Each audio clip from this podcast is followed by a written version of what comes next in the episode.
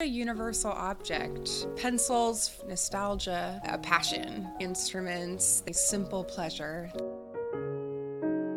Pencils are, I mean, kind of a universal object. We, you know, most people learn to write with pencils when they were kids, so there's a lot of nostalgia behind pencils. Um, you know, in, a, in a, the digital world that we live in now, it's nice to take a step back and use something with your hands and write. Find pencils from all around the world, to kind of have them all together in one place. We have pencils from, I think, eleven different countries right now.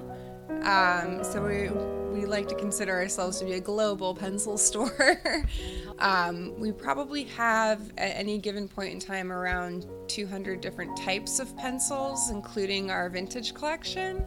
You know, we really work to to keep it pretty diverse and to pick, like, the best quality pencils.